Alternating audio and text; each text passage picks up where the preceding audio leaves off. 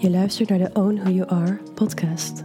Mijn naam is Malou van der Tas en ik ben de eigenaresse van Malou Model Management. En dit is de podcast met echte gesprekken die verder gaan dan de oppervlakte en het uiterlijk. Levensverhalen, authentieke personen en inspiratie om dicht bij jezelf te blijven. Laat je meevoeren op deze reis naar meer verbinding, liefde en positiviteit. Goedemorgen, goedemiddag of goedenavond, lieve luisteraar. Ik ben blij dat je er weer bent. Het was even een kleine pauze, maar ik ben er weer. Ik moest serieus kijken hoe deze apparatuur werkt. En ik, ja, ik vind het helemaal wennen om weer met een koptelefoon op in een microfoon te praten. Dat zegt genoeg. Ik moet hier echt beter in worden. Qua consistentie is er zoveel winst te behalen. Dus ik ga mijn best doen. Ik heb er zin in. Ik heb zin om weer veel met je te gaan delen. En in de afgelopen periode dat ik er niet was, of nou ja, dat ik hier niet was, maar wel heel erg aanwezig was in mijn eigen leven, heb ik heel veel inzichten gehad in veel opzichten, maar vooral ook zoveel gesprekken gevoerd waarvan ik dacht: had ik dit maar opgenomen, want je had het moeten horen. Er zijn zoveel mensen om me heen en ook mensen die ik toevallig ergens ontmoet, die zoveel wijsheden hebben en zoveel te vertellen hebben waarvan ik denk: konden we maar wat vaker echt naar elkaar luisteren en van elkaar proberen te leren, want er is zoveel te leren bij iedereen.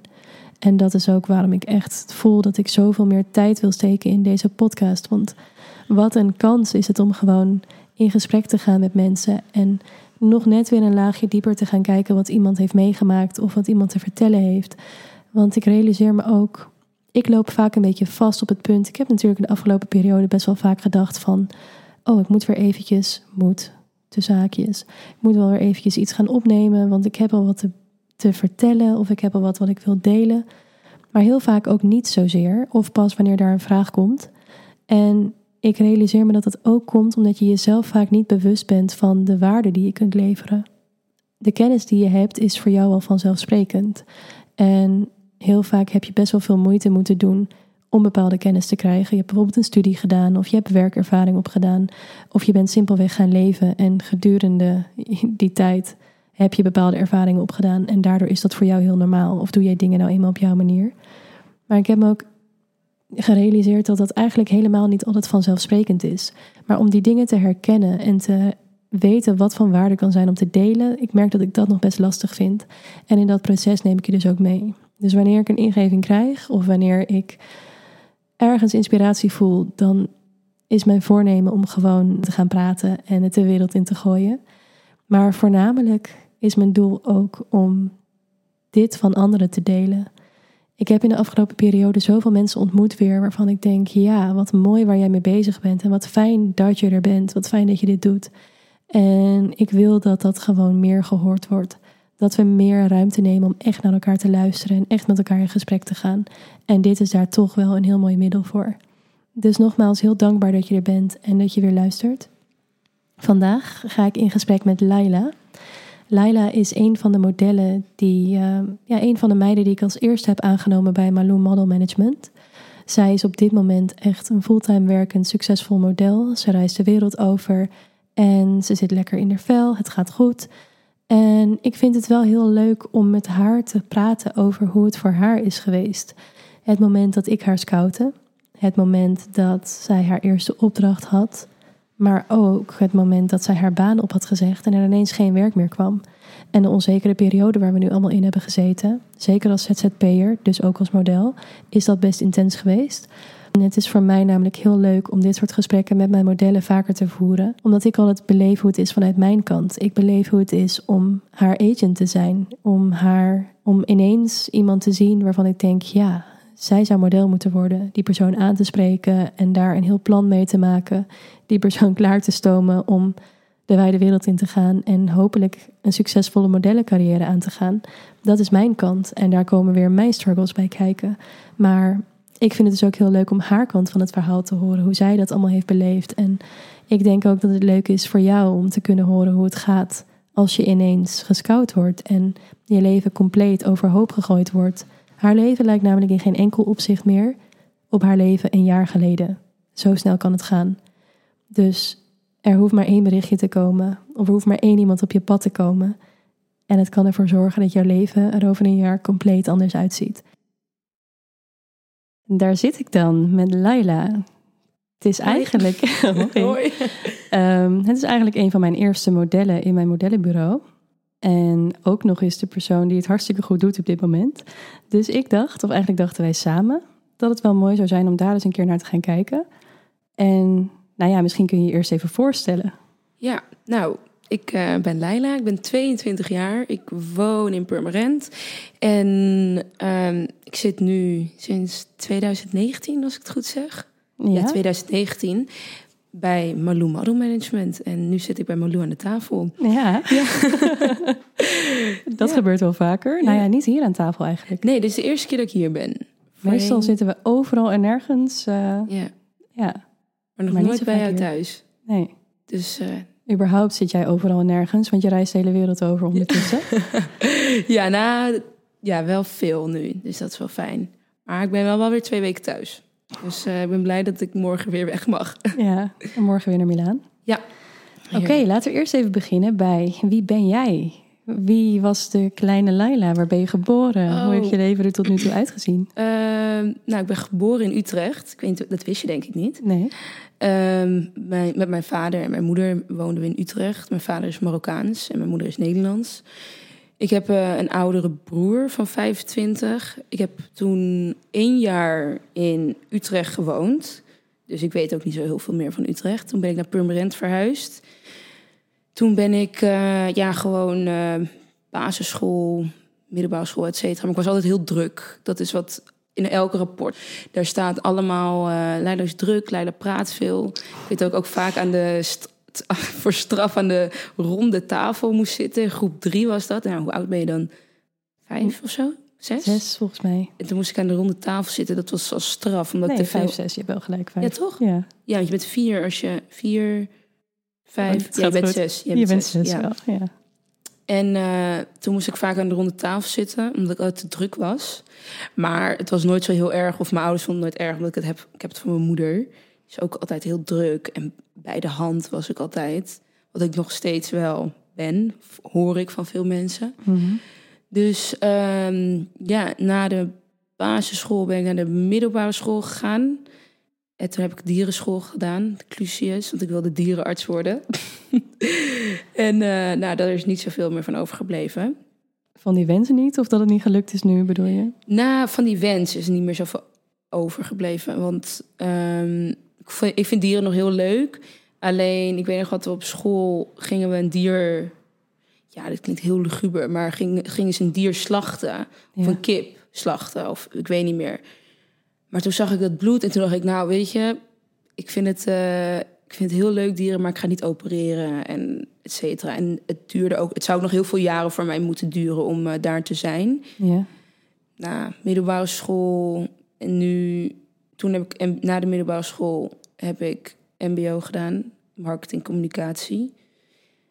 En nu, nou toen heb ik twee jaar tussenjaar gedaan en toen heb jij mij benaderd Mhm. in het eerste. Uh, eerste tussenjaar heb ik gewerkt. Tweede tussenjaar, toen werd ik benaderd via jou. En ja, via DM, weet ik nog wel. Sluitingen die hebben. Ja. ik weet nog, ik kreeg een berichtje van jou.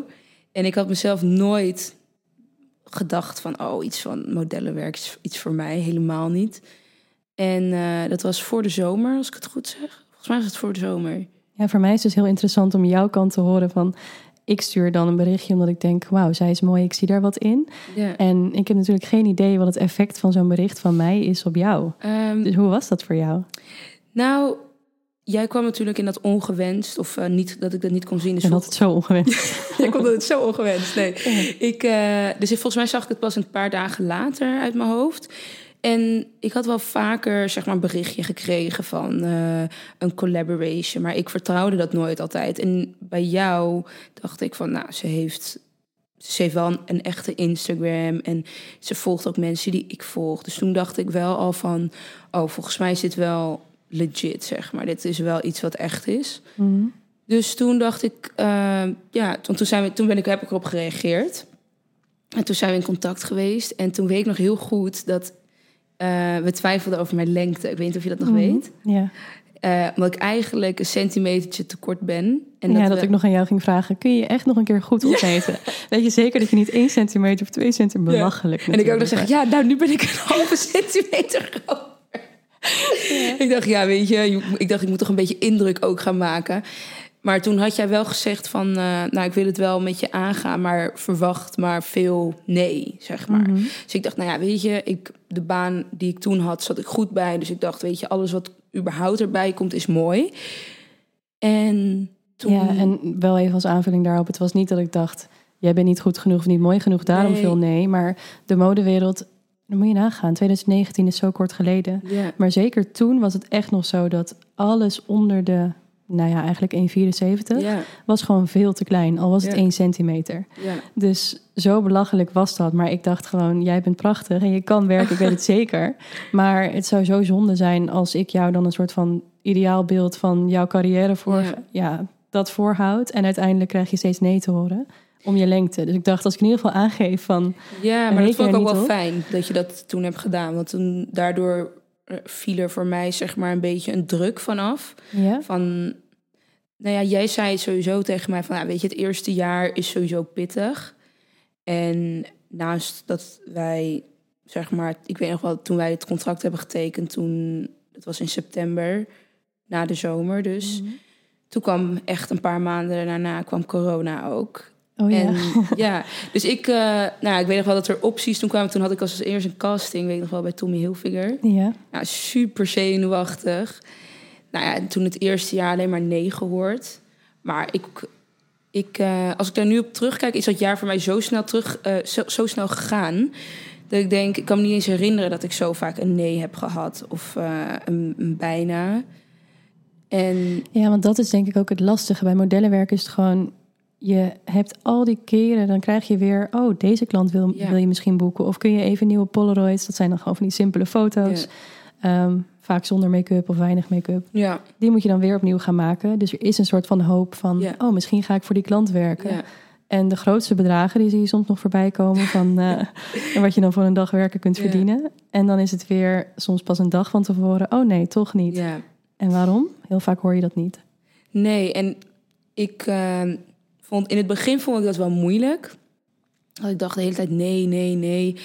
En toen op een gegeven moment op een punt, want je gaat inderdaad aan jezelf twijfelen. Je gaat denken, oh, willen ze, hoezo willen ze mij niet? Weet Ja, heb je dat punt wel gehad? Mm, nou, niet echt heel, zeg maar, diep, zeg maar. Dat ik echt dacht dat ik mezelf, dat ik, zeg maar, onzeker van werd. Maar op een gegeven moment, als je dan... kwamen er wel echt leuke jobs eh, of leuke opties kwamen er binnen. En dan steeds hoor je nee. Toen dacht ik wel op een gegeven moment... Voor mijn gevoel heb ik een beetje onbewust de knop omgezet. Ehm, want ik had volgens mij zoiets van, weet je, het komt wanneer het komt. En als het niet komt, is het ook prima. Ik zit nu ook op een goede plek, zeg maar, waar ik toen werkte. Dus ik denk dat ik daarvoor, daarvoor heel veel geluk heb gehad. Dat ik het werk wat ik deed, vond ik al heel leuk. Ja. En ja, voor mijn gevoel ben ik nooit super onzeker geweest. Ik heb altijd een beetje gedacht, nou ja, het komt wel. Dat dacht Mhm. ik. Hoe is het eigenlijk voor jou geweest? Op, want je gaf eerst aan, ik heb mezelf eigenlijk nooit als model gezien daarvoor. Toen scoutte ik jou, Ja, teken je een contract en dan krijg je dus inderdaad van die opties binnen. Dus het wordt ineens wat echter. ja. Waar is dat, die omslag voor jou geweest dat je ineens dacht... hé, hey, ik wil dit toch eigenlijk wel. Of ik wil hier hard voor gaan werken. Of het past toch wel bij mij. Weet je dat Ehm, nog? Nou, dat is een goeie. Eh, ik weet wel in ieder geval de eerste testshoot vond ik het al heel leuk. Mhm. En ik weet wel dat mijn vriendinnen ook altijd tegen mij zeiden... of vriendinnen van mijn moeder... oh, Laila staat zo goed op foto's. Maar ik had die link nooit gelegd van... oh ja, ik zou dan een model kunnen zijn. Dat, Waarom niet? ja, ik, misschien ook door dat plaatje van... ehm, modellen zijn lang, dun. En je hebt natuurlijk... Toen de tijd was, waren er al curvy models... maar ik vond mezelf weer niet curvy genoeg. Dus ik dacht, ik, ik hang er een beetje tussen. Ja. Wat ik nu nog steeds een beetje heb. Maar toen, toen dat er meer opties kwamen... en ik denk toen ik mijn eerste jobs ging doen... en echt ging vliegen... Ja, zeg maar toen ik echt... eh, dat ik echt bijvoorbeeld in een week... of ik in twee weken... dat ik dan naar Denemarken vloog... en dan naar... Nou, vooral toen naar Denemarken in het begin natuurlijk. Toen had ik wel op een gegeven moment van... oké, dit is wel echt wat ik heel leuk vind. En ik heb vroeger altijd gezegd... ik wil voor mijn werk veel op Schiphol zijn en veel reizen. Want ik weet, ik vind Schiphol altijd een hele fijne plek. Heel gek. ja. En ik denk dat ik toen wel echt dacht van, ja, dit past toch wel heel goed bij mij. En toen werkte ik dus nog steeds bij de andere baan. En toen heb ik dus heel lang het gecombineerd nog. Ja. ja, want dat vond ik altijd wel het mooie. Jij was aan de ene kant gewoon gefocust op de dingen die jij al deed. Dus Ja. wat je al eerder aangaf, ook tevreden met waar je stond in je leven en ook met jezelf wel. Ja, En toch stond jij er helemaal voor open om alle kansen aan te grijpen. Dus elke keer kwam ik weer bij jou van, oh, je hebt weer een optie daarvoor, kun jij? En het was standaard eigenlijk zo dat je zei, ja hoor, ik regel het wel. ja, Hoe Ja, je het ook moest, je, je dacht gewoon, ik ga dit regelen. ja. En je kreeg het ook altijd voor elkaar. Ja. Tot er een punt kwam dat je op een gegeven moment ook... Nou ja, laten we, nee, laten we eerst even naar je eerste job gaan. Oh ja, ja. Want op een gegeven moment bleef het niet bij opties die een nee werden. Maar er kwam een ja. Ja. Hoe was dat moment? Wow, dat is wel een tijd. Ik kan me even denken hoor. Dat was, Duitsland. ja, dat was, nou, is nu iets meer dan een jaar geleden, denk ik. Ja, was in augustus vorig jaar. En ik denk dat ik, ja, ik was sowieso heel blij, dat weet ik nog wel. Maar ik weet nog dat ik erheen ging en dat ik, mijn toen ging mijn moeder ook mee voor, met mij. We gingen met de auto, weet ik nog wel. Ja. En ehm, ik weet nog heel goed dat ik die hele nacht niet heb kunnen slapen. Ook omdat mijn moeder naast me ging snurken, daar niet van.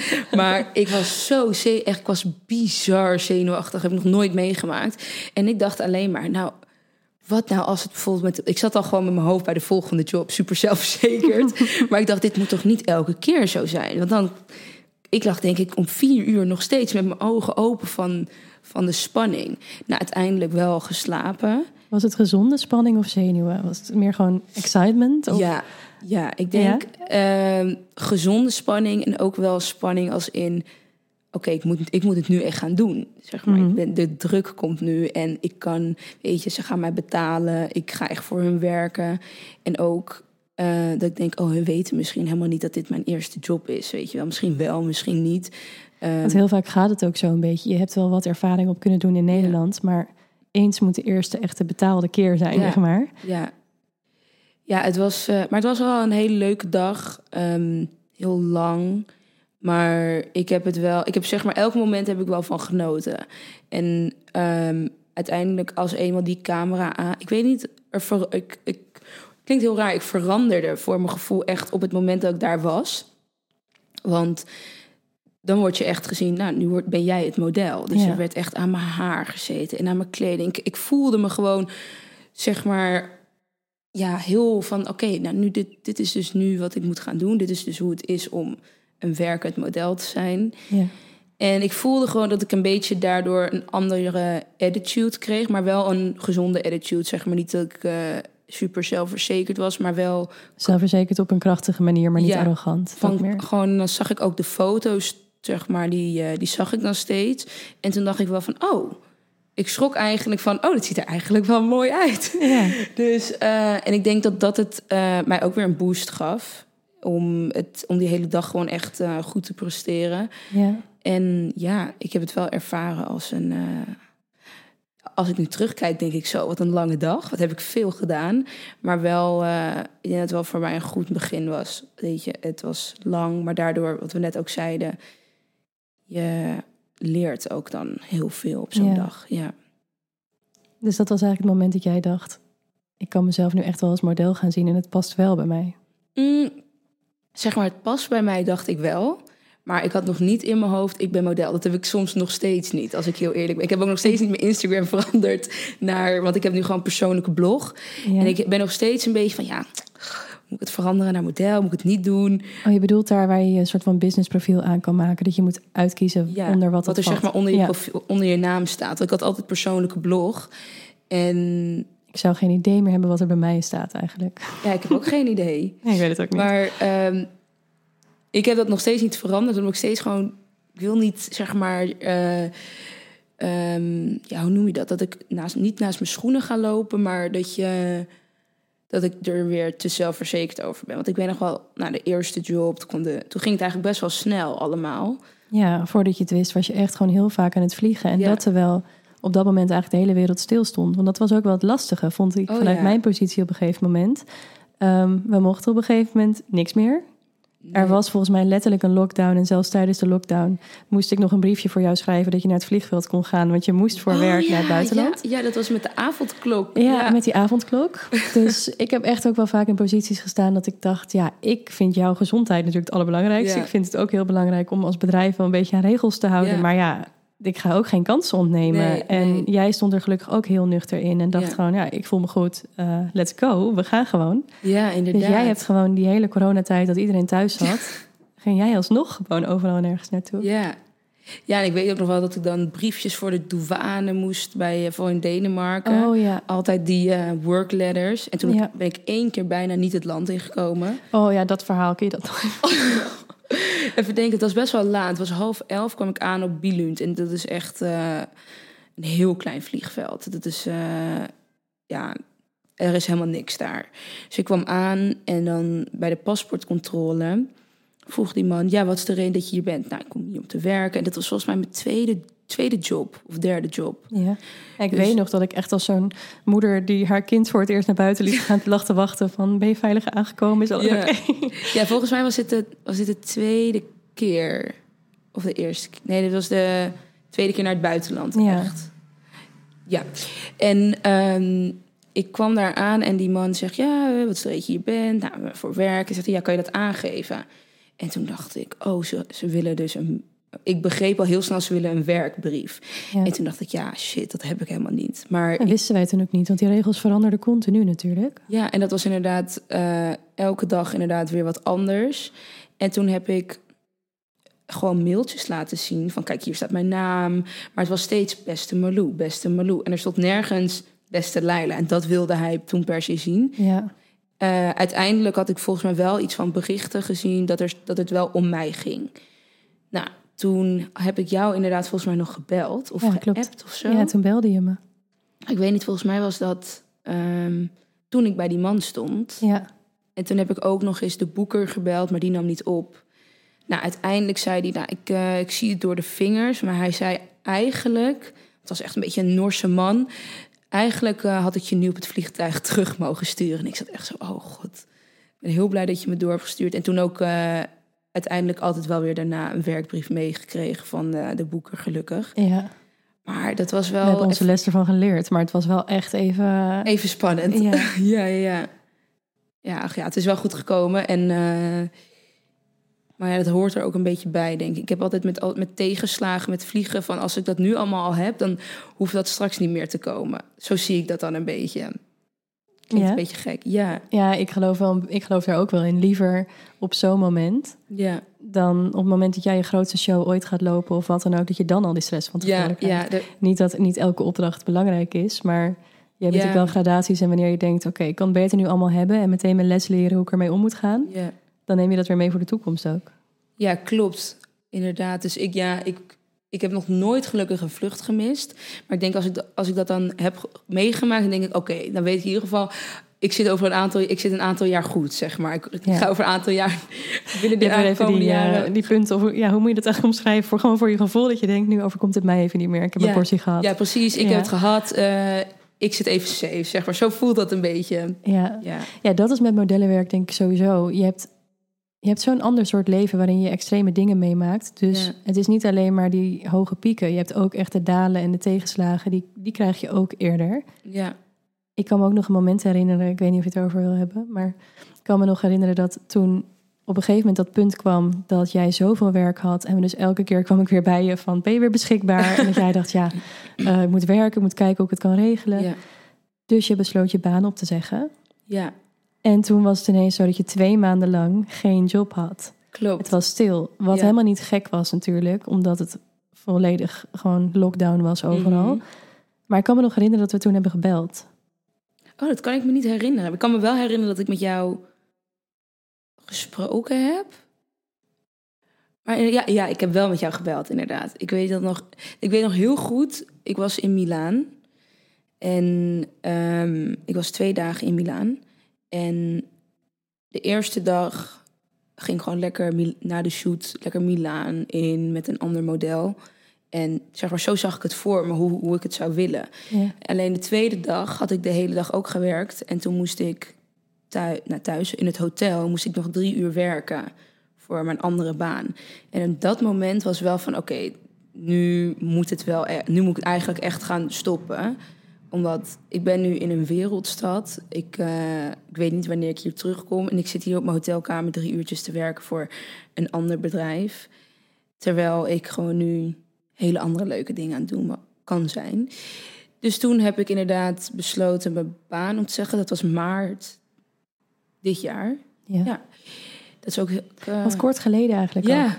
ja. Ik, toen, ik, toen ik het ook zei, dacht ik... Maart, dat is ja, maar we zitten alweer bijna in maart. Ja. Dat is ook iets heel, heel bizars. Ja, het gaat heel snel. Ja, ja toen heb ik, uh, nou ja, de, ja, de afweging gemaakt. Oké, ik ga stoppen.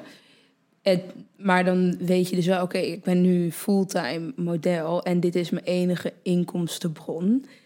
Dus dat was nog eventjes spannend. En vooral, ik weet nog wel dat het inderdaad de dag dat ik me, uh, mijn baan opzei, toen was het twee maanden gewoon stil. Ja. En ik dacht echt, dit ga je toch niet menen? En uh, ja, toen, toen heb ik wel die onzekerheid echt heel erg gevoeld. Toen dacht ik wel echt van, nou ja, dit was het voor mij. Ik kom nooit meer op een job. Ik ga nooit meer op een, achter, op een, in een studio staan. Dat, zo voelde ik me. Misschien klinkt het inderdaad nu heel veel dramatischer, maar... Nou ja, juist wel goed dat je het uitdenkt. Ik denk dat dit soort gevoelens, die komen gewoon in een modellencarrière ja. voorbij. Maar er wordt misschien niet heel veel over gesproken, maar het is er wel. Nee, ja, en ja, ik was twee maanden was ik gewoon thuis.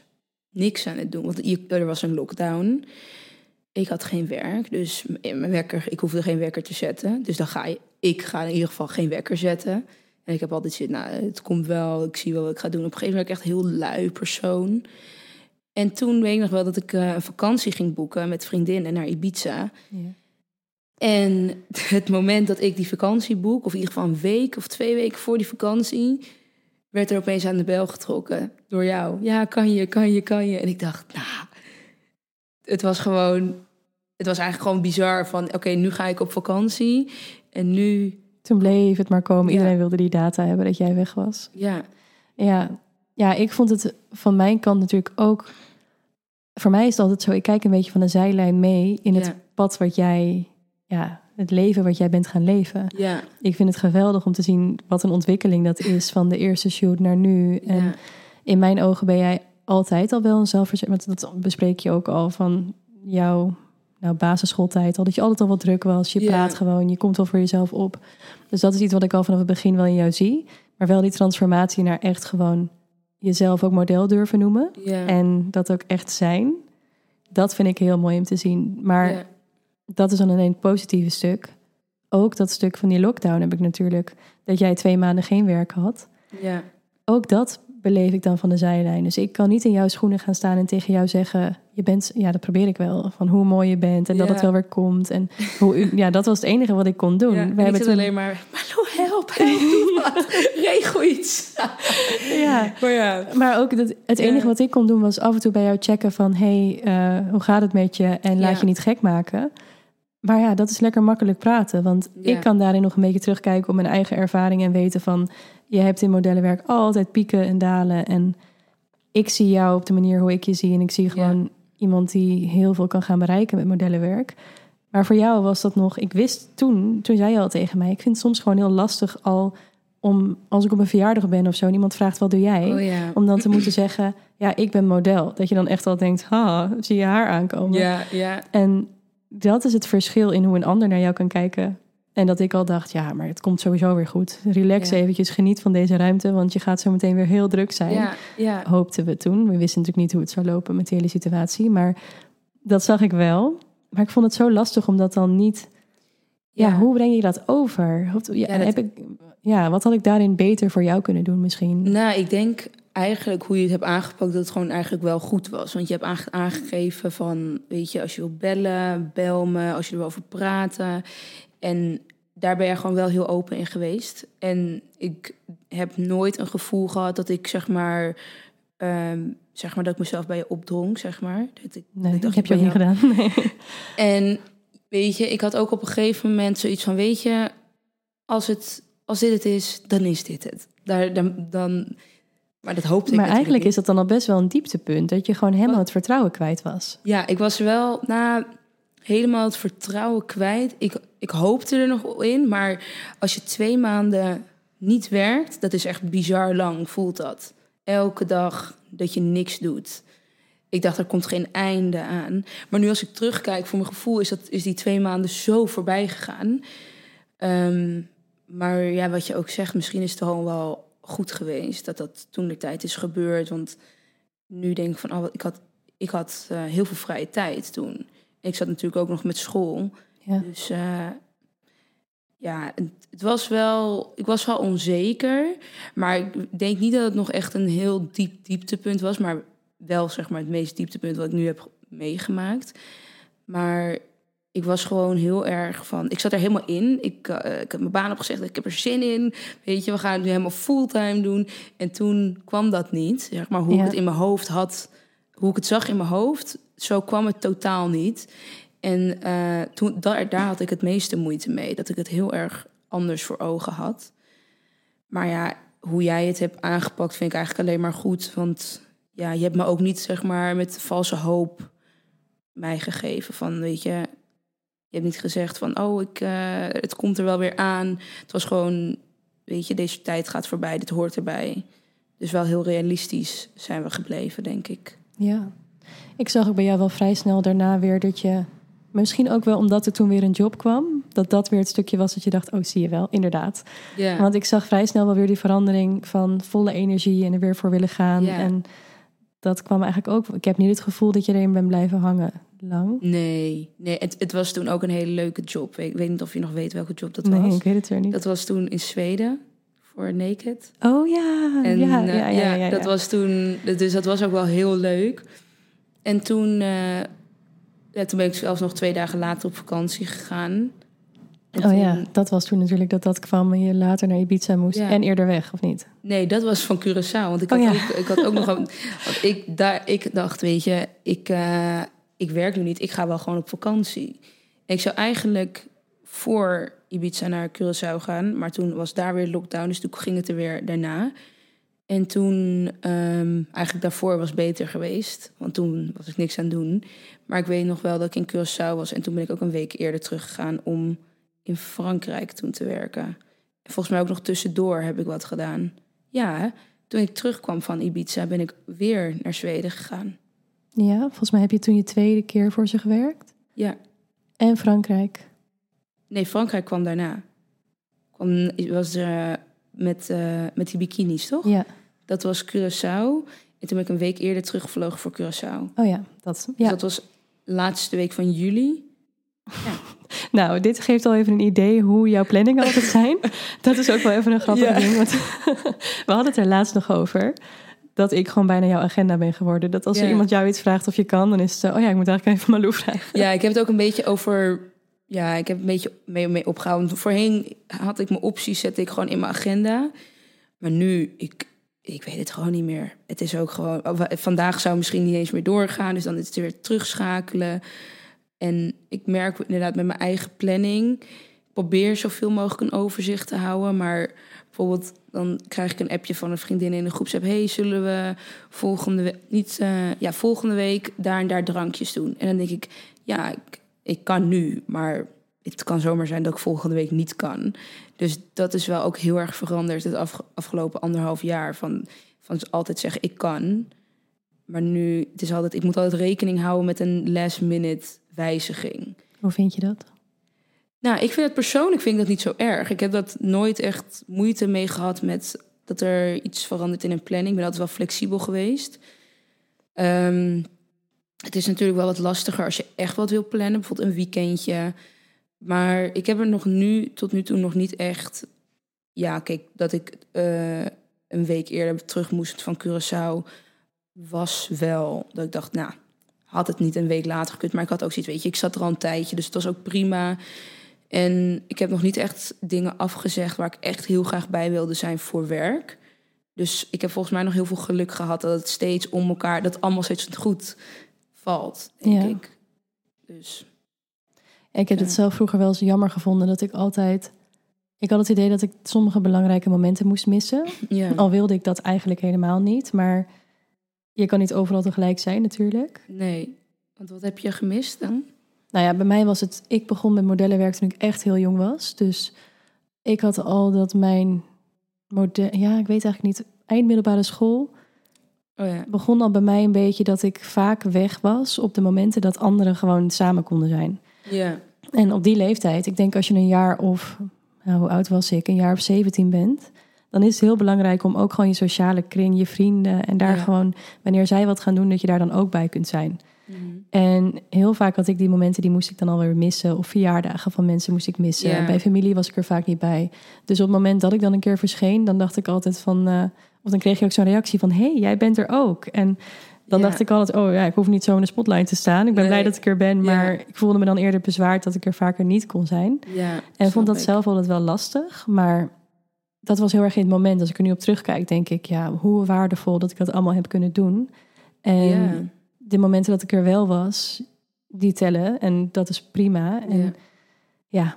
dan was ik er inderdaad wat minder. Maar als ik er was, was ik er wel echt. En dan genoot ik er Ja. ook heel erg van. Terwijl ik denk heel veel mensen die beseffen niet hoe waardevol het is om overal bij te kunnen zijn. Als Ja. ze wel gewoon altijd in Nederland zijn en iedereen Ja. om zich heen hebben, dan neem je dat ook maar voor lief. Dus Ja, want ja. ik heb, zeg maar, wij hebben nu een beetje, eh, die term wordt vaak wel dat FOMO. Ik, had, ik heb dat nooit echt ja, heel erg gehad met bijvoorbeeld... Ik weet wel dat ik dan aan het werk was in het buitenland... en dan zag ik mijn vrienden in Nederland op feestjes. En eh, ik denk dat ik dat gewoon een beetje vanuit huis heb meegekregen. Mijn moeder was ook altijd, weet je, als je niet bij de verjaardag kan zijn... dan ben je toch weer bij de volgende verjaardag. Ja, of bij de volgende verjaardag. Of bij het volgende festival. Of bij het volgende feestje. En dan denk ik, ja, dat is ook zo. Weet je, als jij... eh, ik weet nog wel dat ik dan bijvoorbeeld even weg was en denk, oh, nu is een leuk festival of er is een leuk feestje. Ja. Maar dat, als je terugkomt, is het er allemaal weer. En ehm, eigenlijk verandert er niet zo heel veel. En ik denk dat ik daarom het heel makkelijk vind om, of heel makkelijk, steeds makkelijker vind ik het om te zeggen, hé, hey, ik kan niet. ja. En dat ik ook, ja, ik, ik ga niet helemaal in mijn feelings zitten van, oh, ik ben er een avondje niet bij. Ik vind het wel jammer, maar ik kan me daar dan gewoon snel overheen zetten van, ja, jammer, maar volgende keer probeer ik er wel weer bij te zijn. Ja. En dat is denk ik iets waar je heel veel aan hebt in de modewereld, omdat het gewoon altijd verandert. Ja. Heb je ook het idee dat mensen anders zijn, naar jou zijn gaan kijken nu? Mm, nou, ik denk met directe vriendinnen niet echt. Die zeggen altijd, oh, ik, eh, ik vind het... Ze zeggen juist meer van, ik vind het zo bij jou passen. Dat ik eigenlijk, dat, zeg maar, bij, voor hun klopt het plaatje. Ehm, ik, heb, ik heb voor mijn gevoel nog niet echt gehad dat andere mensen op een andere manier naar me kijken, dat ik dat echt door had. Ik heb wel soms dat ik dan dat mensen tegen me zeggen: Oh, eh, je bent echt met een beetje een neerkijkende blik van: Oh, je bent model nu, hè? Dat ik denk: Ja, hè? Weet je? ik vind dat zo'n stomme opmerking van: eh, Weet je, zeg- het, zeg maar, het woord model wordt soms een beetje een zwaar beladen. Daarom zeg ik het ook niet zo vaak van: Oh, als iemand eh, aan mij vraagt: Of wat voor werk doe je? Denk ik altijd. Oké, nou, ik ben model. Weet je, ik ben er hartstikke trots op. Maar je wilt niet dat andere mensen een beetje er verlegen van worden. Ja, want dat is het meer. Hè? Je houdt jezelf dan even kleiner Ja, door de mening van een of, of voor de mening van een ander. Ja. Of, terwijl het ook weer een vooroordeel van mij is over iemand anders natuurlijk. Want ik denk misschien, misschien heeft een ander iemand helemaal niet zoiets van. eh, oh, waarschijnlijk niet. Nee. Nee. Maar wat je het dan wel vaker hebt gehoord. Maar dan denk ik, ik, eh, ik zeg het nog maar even niet. Of toen ik toen nog werkte, kon ik dat gewoon zeggen. Ik zeg, ja, ik doe dan een heel klein beetje dit en dit. Maar nu kan ik er niet meer omheen. Want dit is gewoon, voor mij eh, komt zo, eh, zo betaal ik mijn vaste lasten nu gewoon. Ja. Maar echt dat mensen in mijn bijzijn anders hebben gedaan? Nee.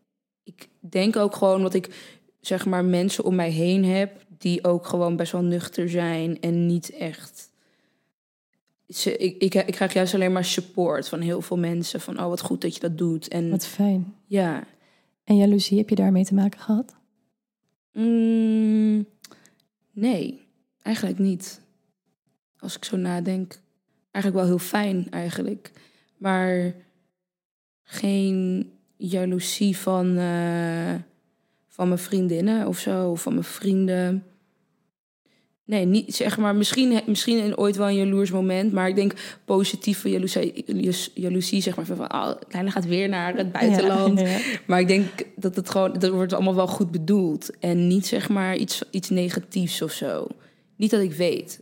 Misschien wordt het wel zo, wordt, misschien gebeurt het wel, maar Nou ja, lekker niet mee bezig zijn dan toch? nee, ik heb het niet echt het door, gelukkig. Dus dat is, ook maar, dat is denk ik ook Ja. maar fijn hoor.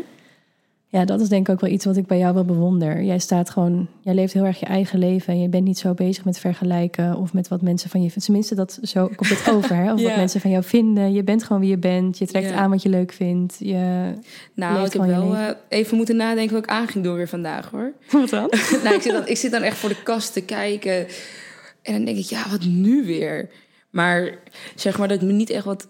Het zijn ook wel allemaal dingen die ik wel geleerd heb in ook... Het, ik denk ook afgelopen jaar heb ik zoveel geleerd van mezelf. Ook minder mezelf druk maken wat andere mensen van je vinden. Want ja, weet je, het, is, het klinkt heel cliché... maar iedereen heeft wel een mening over jou. En iedereen heeft wel zijn onzekerheden. En, maar het is wel echt zo. Iedereen heeft zijn eigen struggles. Dus het, het is voor mij, het kost me toch veel moeite om nog ook eens te gaan nadenken van, oh, wat vinden hun dan van mij? Tuurlijk denk Ja. ik, als ik op een feestje kom, dan denk ik van, oké, ik ga even leuk aankleden, want ik wil wel dat ik, weet je, goed voor de dag kom. Maar als iemand mij stom vindt en ik krijg er geen goede reden voor, dan denk ik ook, ja, ik, ik ga er niet te lang over, over zitten nadenken of over zitten piekeren. Van, oh, Nee. waarom vindt zij of hij mij niet leuk of interessant? Ja, ik denk dat ik daar gewoon een beetje overheen gestapt ben, omdat het vooral in dit wereldje dat ook wel nodig is. Mhm. Je- Al is dat misschien wel een misvatting. Dat mensen heel snel denken... oh ja, zij is mooi, dus ze is zelfverzekerd. Dus ze heeft geen onzekerheden. Ja, Dus, want ze is model, dus daar hoort geen onzekerheid Nou, bij. was het maar zo. Op, door, door juist eh, zeg maar de foto's die dan soms van je gemaakt worden. Je staat in knallend licht met een witte achtergrond. En dan zie ik soms hoe mijn figuur eruit ziet in bijvoorbeeld een broek of een jurkje. En dan denk ik echt. "Ah, Ik moet echt weer even naar de sportschool. En dan zie ik weer een deukje in mijn been daar of in mijn bil. En dan denk ik, ja, ik zie dat dus de hele dag. Als er honderden, honderden foto's van mij gemaakt worden, wordt, dat, word je daar heel snel mee geconfronteerd. Hoe is dat? Ehm, nou, soms zie je de foto's niet. Zeg maar, dan, heeft, dan staat die camera of, de, of het beeld staat niet naar jou toegericht. Dus dan ben ik er niet mee bezig. Maar als ik het wel zie, dan denk ik: oké, oké. ehm, ja, je gaat natuurlijk niet helemaal sip staan op een gegeven moment op die shoot van... eh, ja, ik vind dat mijn billen er niet mooi uitzien. Maar dan denk je, oké, dit is het. We gaan gewoon door. En weet je, zo zie je er nou eenmaal uit. En ik heb zo, ja, ik probeer er gewoon niet te lang over na te denken en niet te lang in een negatieve, ja, negatieve waan te blijven. Bijvoorbeeld als ik vind dat ze mijn haar niet mooi hebben gedaan of mijn make-up, dat ik echt denk, oh, ik zie er echt verschrikkelijk uit. Deze foto's komen overal op het internet te staan, Ja. op social media. Ik, ehm, ja, ik probeer er gewoon niet te veel over na te denken als het fo- foto's zijn die ik niet mooi vind, maar soms zie ik een foto en denk, oh, jullie hadden ook een andere kunnen uitkiezen. maar het, Zo eh, herkenbaar dit allemaal. Ja. maar het is, eh, En dan is het lastige, want ja, die klant kiest die foto natuurlijk omdat zij het wel een mooie foto Ja, precies, vinden. En ja. zij wel vinden dat je daarin goed de Ja. kleding verkoopt of dat je er mooi uitziet. En waarschijnlijk kies ik ook wel eens een foto van jou dat ik denk, oh ja, ik vind je hier heel mooi. Omdat Ja. ik gewoon dat op die manier kan zien. Terwijl jij net denkt, ja, maar daar zie je net dat stukje van mij Ja. waar ik niet zo blij mee ben. Maar Ja. ja, daar sta ik ook wel voor open. Want zeg maar, jij ziet mij op een foto heel anders. Zeg maar, als ik tien foto's laat zien, dan vind jij waarschijnlijk hele andere foto's mooier dan dat ik dat zou vinden. Ja, gek iets is dat, hè? Dat Ja. je toch heel anders naar jezelf kijkt dan hoe anderen naar je Ja. kijken. Dat is ook heel raar. Maar ik denk ook dat dat met social media en met Instagram, je probeert toch altijd de beste versie van jezelf neer te zetten. Terwijl ik weet ook dat ik niet altijd op mijn Instagram lijk. Want dit is gewoon het perfecte licht, stond ik in. En de perfecte angle. Maar ik weet als, iemand, als jij nu een foto van mij maakt, hoe ik er nu bij zit, zonder make-up en eh, mijn haar niet gedaan. Dan, Nou ja, ik hou mijn mond dicht. Dus ik denk dat dit juist heel frustrerend is voor heel veel mensen. Nou, dan denk ik ook, dan weet ik ook gewoon, dit is niet een foto waarvan ik denk, nou, top. Dus ja, het, ja ik heb er niet meer zoveel moeite mee. Want het, eh, ja, het komt toch wel online, denk ik. Het, eh, ik kan daar toch niet tegen houden. En ik heb meer zoiets van. Meestal zijn het wel gewoon leuke foto's, maar soms denk ik wel van. hmm, je ziet hier toch weer een vetje. Of hier vind ik mijn billen weer dik. Of hier vind ik mijn borsten weer te, te veel. Maar ja, ik heb ook gewoon zoiets van: weet je, zo zie ik er nou eenmaal uit. En ik moet er ook maar mee leven. Dus eh, ja, dat. Ik denk daar gewoon niet meer zoveel over na eigenlijk. Wat goed. Ja, ik denk ook dat dat de manier is om er goed mee te kunnen dealen. Het was voor mij ook wel... Ik vond het vroeger, of vroeger, nu lijk ik echt zo heel oud wijf. nou ja, dat ben ik soms ook als wij in de gesprekken tussen ons. Oh, weet je nog dat Soms zit er wel een, eh, een soort van leeftijdskloof. Maar je bent 27. Ja, ik ben helemaal niet oud. Je bent vijf jaar ouder dan ik, dus dat Ja. valt echt wel mee. Maar het is meer een soort van generatiekloof die je soms al voelt in eh, de espresso martinis en zo. Ja, de espresso martinis, de car to go's, de, al die dingetjes. Maar ik heb niet het Ja. gevoel alsof jij heel veel ouder bent. Maar jij, Nee, dat, dat is ook, maar helemaal niet. Ik vind het gewoon alleen grappig dat ik laatst met jou dan mijn eerste espresso martini drink. Ja. Ah, dat soort dingen. Gewoon alleen maar leuk. Maar ik vond het dus vroeger best wel lastig dat toen ik nog modellenwerk deed, was ik, werkte ik dus ook als plus-size model, maar dat was ik helemaal niet. Dus nee. nou ja, ik was niet plus-size. Ik had gewoon best een kleine maat. Dus ik moest dan enorme BH's aan en dingen wat me groter maakten. Dus als ik foto's terugzag, dan, dan was ik dat letterlijk niet. Dus ik had helemaal een beeld van, ik, hoe ik er nu uitzie, ben ik niet goed genoeg om modellenwerk mee te doen. Mhm. En als ik die foto terugzag, dacht ik, ja, maar zo vol ben ik niet. Dus dat ben ik ook niet. Dus ik merkte dat ik daarin Ja. al helemaal dacht van, oké, wat moet ik met mezelf? Want ik val er Ja. overal tussen en het is allemaal net niet goed genoeg. Terwijl ik het mooie nu wel vind dat als je naar jou kijkt, tuurlijk, je hebt altijd betere en minder goede foto's, maar je wordt wel echt geboekt om jouw looks. Het is niet alsof jij gefotoshopt wordt naar een andere maat of dat er heel veel aan jou veranderd wordt. Ze willen jou juist wel precies zoals je bent. Ja, ja ik, ik, eh, ik zat daar toevallig... Met mijn broer hadden we het laatst daarover van... Want ik heb een eh, best wel groot litteken op mijn been... omdat ik ooit een operatie heb gehad. En we hadden van, ja, wordt dat nou weggeshopt? Dus ik zeg, nou, ik zou het niet, ik zou het niet weten. Dus wij gingen toen op... eh, waar, waar ik toen al die bikinis voor geshoot heb... gingen wij kijken. En toen stond ik dus de hele tijd met dat ene been erachter... alsof ik dat automatisch deed. Maar toen zag ik dat ze het dus niet fo- wegphotoshopten. Maar ja, ik heb sowieso inderdaad niet het gevoel alsof ze heel veel photoshoppen. Omdat ze me... Ja, ik word gerepresent als een curvy model. Dus als ze sowieso alles kleiner gaan maken... dan klopt dat natuurlijk ook niet. Nee. Maar ja, de meeste foto's dat ik echt... Ik heb wel eens natuurlijk foto's gehad dat ik denk... nou, hier lijk ik echt niet op. Maar dan is het ook de hele shoot. Maar dan Ja. is het gewoon ook weer de manier hoe ze fotograferen... en hoe, de, hoe het licht staat.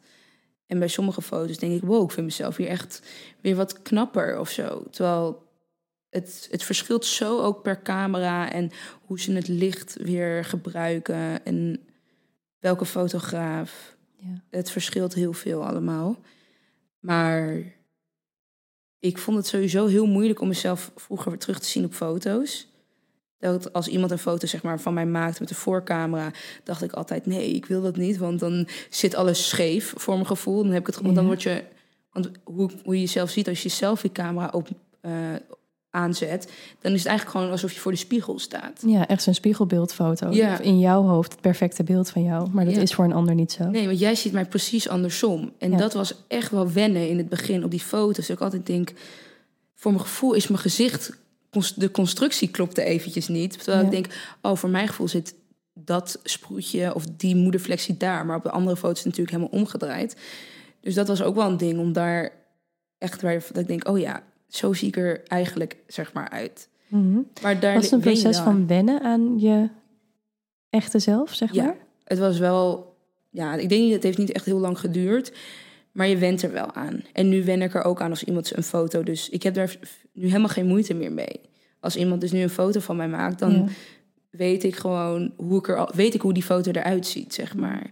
Terwijl toen ik nog niet eh, model was, dacht ik altijd, oh, hoe komt die foto eruit te zien? En eh, toen vond ik dat allemaal wel wat, eh, vond ik allemaal wat lelijker of zo. En nu heb ik gewoon dat meer geaccepteerd Ja, hoe dat beeld, ja, hoe dat beeld nu is. Maar dat komt gewoon, ja, het is gewoon wennen, ja. omdat je geen omdat ik geen selfies nu maak. Ja, ik vond het ook echt altijd heel erg lastig als ik dan nieuwe foto's terugkreeg. In het begin vond ik ze standaard lelijk. Ik moest er eerst echt een week lang naar kijken en dan kon ik pas een keer denken: oh ja, nee, is misschien toch wel een goede foto. En als ik nu naar foto's terugkijk van jaren geleden, dan denk ik echt: hè?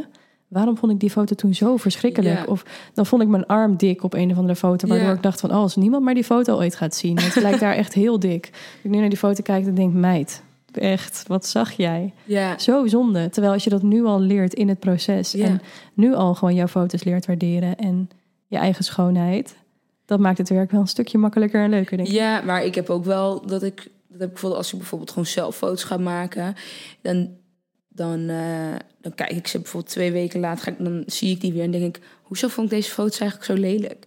Ik denk, zo lelijk waren ze helemaal niet. En zo dan, hard kun je voor jezelf zijn. Hè? Ja, je, ik denk dat je degene die het meest uh, gemeen is, dat ben je zelf, naar jezelf ook. Hoe, je, hoe je over jezelf na kan denken. Je kan volgens mij jezelf helemaal door de, door de grond heen halen. Maar ja. Heel zonde. ik had daar vandaag ook een gesprek over, of gisteren, met. Um, nou, daar probeer ik sowieso modellen wel vaak mee, mee te geven. Van hoe ze ja, het beste in situaties kunnen staan of, of hun mindset kunnen trainen. En ook daarin dat je je bewust bent van de gedachten die je over jezelf hebt. De stem naar jezelf toe. Als je gewoon bewust bent, wat zijn eigenlijk de dingen die je gedurende de dag tegen jezelf zegt? Welke gedachten komen terug? Ja. Je schrikt je helemaal kapot, omdat het heel vaak zo negatief is. Zo zou je niet eens tegen je grootste vijand praten, maar wel tegen jezelf. Ja. En als je jezelf erop kan trainen, dat je elke keer dat je zoiets tegen jezelf zegt of denkt of voelt, meteen denkt: nee, stop, dit wil ik niet. Ja. Het is niet waar. En dan iets positiefs ervan maakt. In het begin denk je echt: ja, wie hou ik voor de gek? Maar ja, je, hersenen zijn te trainen. net zoals je lichaam. Dus het werkt echt. Ja, want we proberen eigenlijk altijd zelfverzekerheid via iemand anders te krijgen. Dus een compliment via iemand anders. Maar vervolgens doen we dat niet voor onszelf. Nee, en je kunt hem ook niet echt ontvangen als jij onzeker voelt. En iemand, ik kan nog tegen jou zeggen, je bent prachtig. En als jij denkt, ja, dat zegt ze alleen maar omdat ik bij de modellenbureau zit. ja, dat zou kunnen. En dat je zo'n gedachte hebt, dan heb je het. Compliment raakt je niet eens. Want je denkt meteen, nou ja, zegt ze alleen ja, maar. maar ik vind sowieso um, heel veel complimenten... De meeste complimenten gaan over het uiterlijk. Ja. En ik had het, uh, even denken, een paar een, jaar geleden had ik het daar ooit een keer over. Complimenten over uiterlijk doen, zeg maar, dat klinkt ook weer heel oppervlakkig, doen mij niet zo heel veel meer. Ik snap precies wat je bedoelt. Want we krijgen, als je een leuke foto plaatst onder je Instagram, weet je, je krijgt leuke reacties. Maar als iemand een keer tegen mij zegt van, wow, lui, je energie, of het is zo fijn om met jou te praten, of uh, ik vind jou zo, um, ja, gewoon iets over je innerlijk. Dat vind ik een veel leuker compliment als dat ik krijg, oh ja, je haar zit weer goed. En dan denk ik ook van, ja, nou, thanks natuurlijk, maar dan denk ik, ja, mhm. het komt niet, het komt veel minder binnen of zo. En ik denk als een, iemand mij een compliment geeft, of, als ik mezelf dus complimenten ga moeten geven, denk complimenten over je innerlijk, die hou je ook veel meer vast dan. Nee, dat merk ik ook. Dat ik soms gewoon nog terug kan denken. Als iemand de moeite heeft genomen om een lief berichtje te sturen of zo. Of ook over deze podcast bijvoorbeeld. Als ik dan ineens een bericht krijg van. Oh, dit en dat. Uh, iets positiefs over mij. En dan ook nog eens iets wat voor invloed het op hun heeft gehad, bijvoorbeeld. Dan merk ik dat ik daar weken later nog over na kan denken. Van, oh, dat heeft me echt geraakt. Wat fijn. Ja. Dus eigenlijk dat hele uiterlijke plaatje dan al niet. Nee, Oké, het is niet dat mensen het niet dat je dat het nooit meer een complimentje zou willen krijgen. Nee, bedoel, nee inderdaad, ik wil dat toch wel. Hoor. maar door hoor, ja, Heel maar, gaaf. Maar ja, niet dat dat is, dat raak je toch op een andere manier of zo. Ja, klopt. Omdat ik denk, ik denk dat het gewoon komt omdat, um, zeg maar, ik krijg vaak complimenten over mijn haar. En als jij al drie, vier, vijf jaar hoort van, oh je hebt mooi haar, dan denk ik, jij gaat, je hebt zelf ook zoiets van, ja, ben meer dan dat. ja. Ik ben inderdaad, ik heb wel eens iets van, ja, oké, ik heb wel mooi haar, maar ik denk ook altijd, nou, het is niet altijd zo leuk hoor. Maar ik ben ook wel wat meer dan mijn haar. En ik ben wat meer dan mijn tanden. En ik ben wat meer dan dit. Maar dat is inderdaad als model zijn. Het wordt alleen, er wordt alleen maar naar je uiterlijk gekeken. En um, en het heeft een beetje twee kanten. Aan de ene kant krijg je natuurlijk die complimenten, ook als je op de set bent waarschijnlijk. Dat dan de make-up artist weer, oh dit of dat. Dus je hebt eventjes die ego boost, die soms best wel lekker kan zijn. Maar je stapt daarna ook weer na een opdracht in het normale leven. En daar ben je gewoon wie je bent. En ik denk dat op het moment dat je modellenwerk doet, dat mensen soms ook vergeten dat jij ook wel eens een complimentje kunt gebruiken. Of ook wel eens een onzekere dag hebt, omdat ze er al vanuit gaan. Ja, zij is model. Of zij staat altijd goed op de foto. Dus haar hoef je niet meer te vertellen dat ze er goed uitziet. Ja, die opmerking krijg ik ook vaak hoor. Zij staat toch wel altijd goed op de foto. Dus ik denk, nou, je moest ze weten, denk je dan. Je moest ze weten, maar ik, je moet, ik moet er ook... Ik heb nog nooit een slechte foto van je gezien, oprecht niet. Nou, dat is... Nou, ik ga straks even kijken of ik slechte foto's heb. Maar... Ja, Die zetten we hierbij, nee. wat ik slecht vind, is natuurlijk weer wat iemand anders weer niet slecht vindt. En ik, uh, ik heb ook nog nooit een slechte foto gezien van jou, maar ik denk dat jij nee, ook die deel ik niet dan. ik, ik, deel ze ook niet. Maar eigenlijk... Uh, ja, ik, ik, probeer ook mijn best te doen op de foto. Het is niet alsof ik heel, als ik heel stom uit mijn ogen kijk, dat ik er opeens leuk op sta. Ik probeer ook een beetje fatsoenlijk op de foto te staan en even te lachen. Of Ja. Weet je, je doet er ook wat voor. Het is niet alleen maar staan en in de camera kijken en that's it. Het is wel... het is Komt wel- er wel meer bij kijken. Ja. ja. het is wel Ja. wat meer dan dat. En je moet natuurlijk een energie overgeven.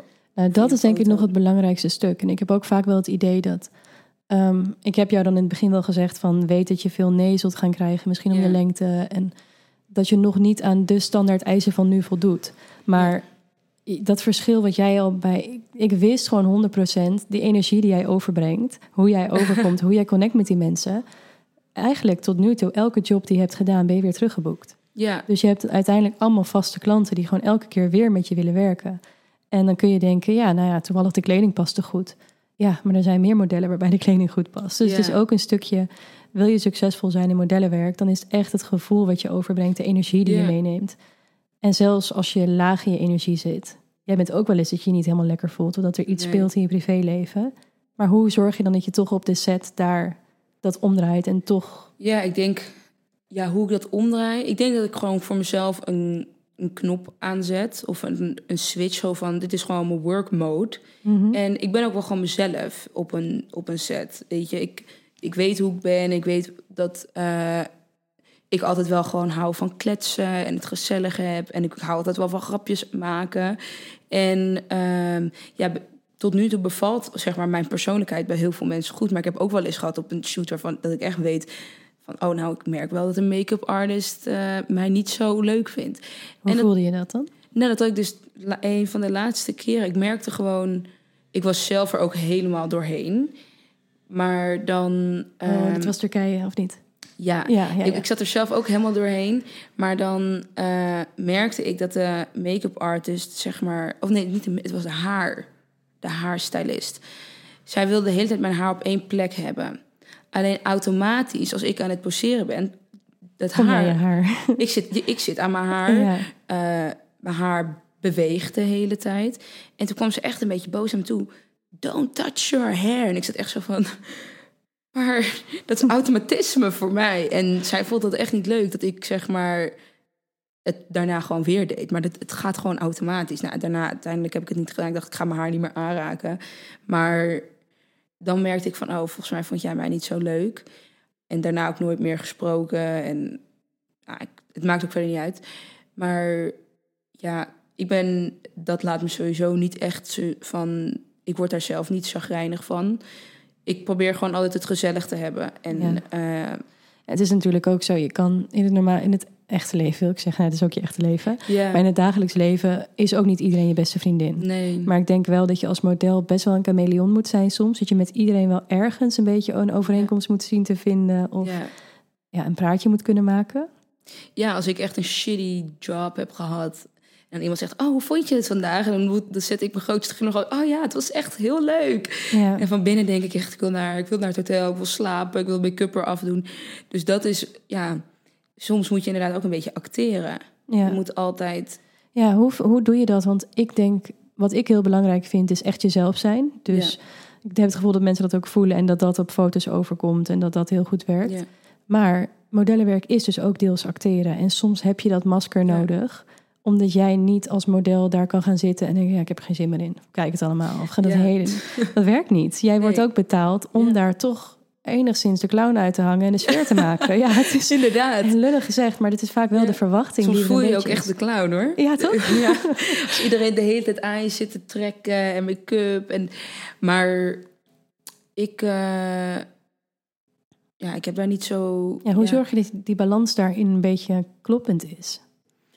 Ja, het is voor ik eh, zeg maar als ik er echt doorheen zit, neem ik gewoon even ga ik gewoon eventjes ja, ik neem even een momentje voor mezelf, bijvoorbeeld in de paskamer en even mezelf inderdaad echt moed inspreken van kom op lei, weet je, nog zoveel uurtjes, je bent er bijna. Ja. Eh, dan ga je straks lekker naar je hotel. Ga je, ik ga mezelf gewoon in mijn hoofd al belonen. Dan ga je dat halen, dan ga je dat eten.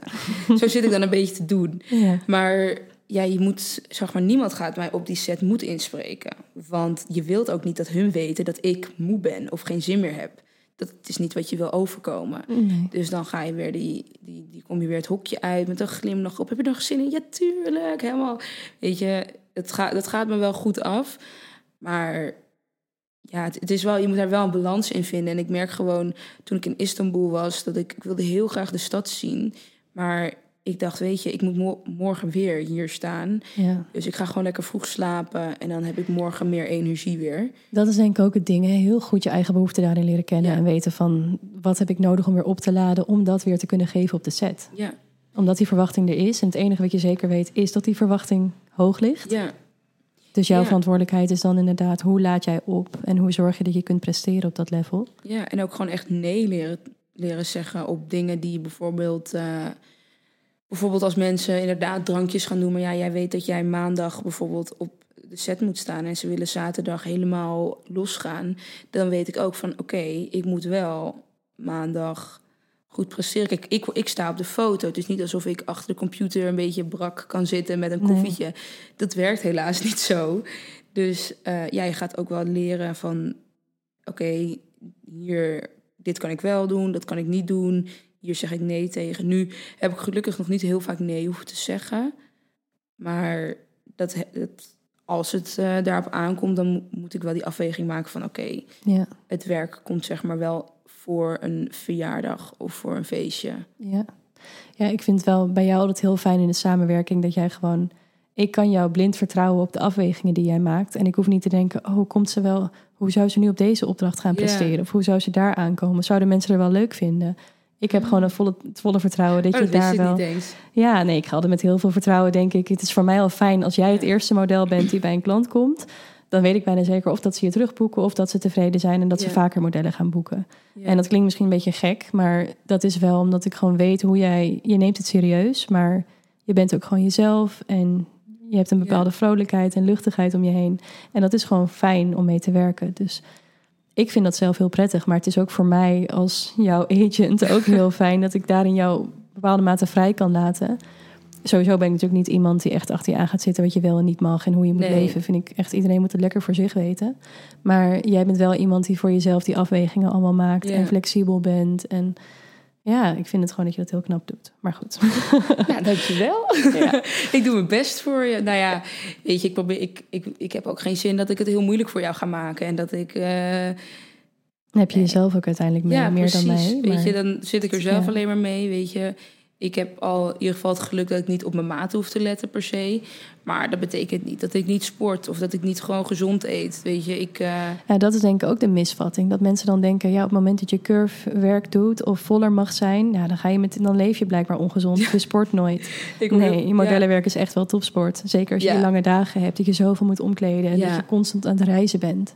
Ja, daardoor helpt sporten zijn. wel en gezond eten. Ik krijg ook heel vaak de vraag, ja, heb je een dieet?